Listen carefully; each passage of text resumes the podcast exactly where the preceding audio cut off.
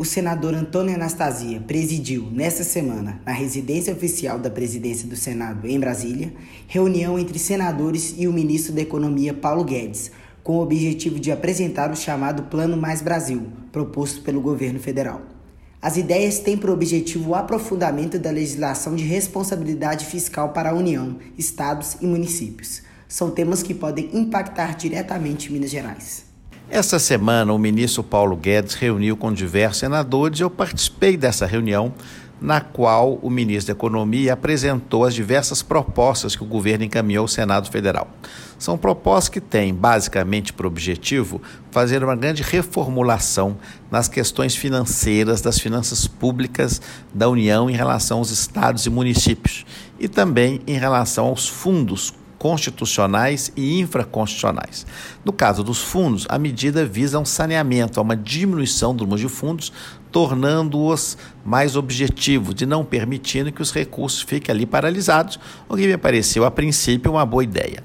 A reunião também colocou em debate o chamado Pacto Federativo.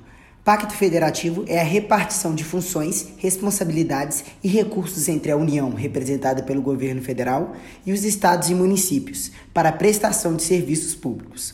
Hoje, há diversas críticas, porque a maior parte dos recursos arrecadados com os impostos pagos pela população fica represada em Brasília, enquanto os estados e principalmente os municípios ficam com pouca parcela de dinheiro para a manutenção dos serviços públicos. Desde que chegou ao Senado, Anastasia busca mudar essa realidade. Agora, diante das novas propostas apresentadas pelo governo, ele afirmou que vai analisar com cuidado cada item para que estados e municípios não fiquem penalizados. Ao mesmo tempo, ele defende que esses entes tenham possibilidades de administrar e gerir melhor suas finanças. O tema também foi tratado com o ministro Paulo Guedes. Na questão do relacionamento entre a União e os estados e municípios, nós temos, na verdade, diversos dispositivos apresentados. Alguns, certamente, são positivos, como, por exemplo, aquele que cria o Conselho Fiscal da República para, de modo periódico, verificar a situação financeira de cada ente da federação e ver as medidas necessárias para melhorar a situação daquela entidade federada.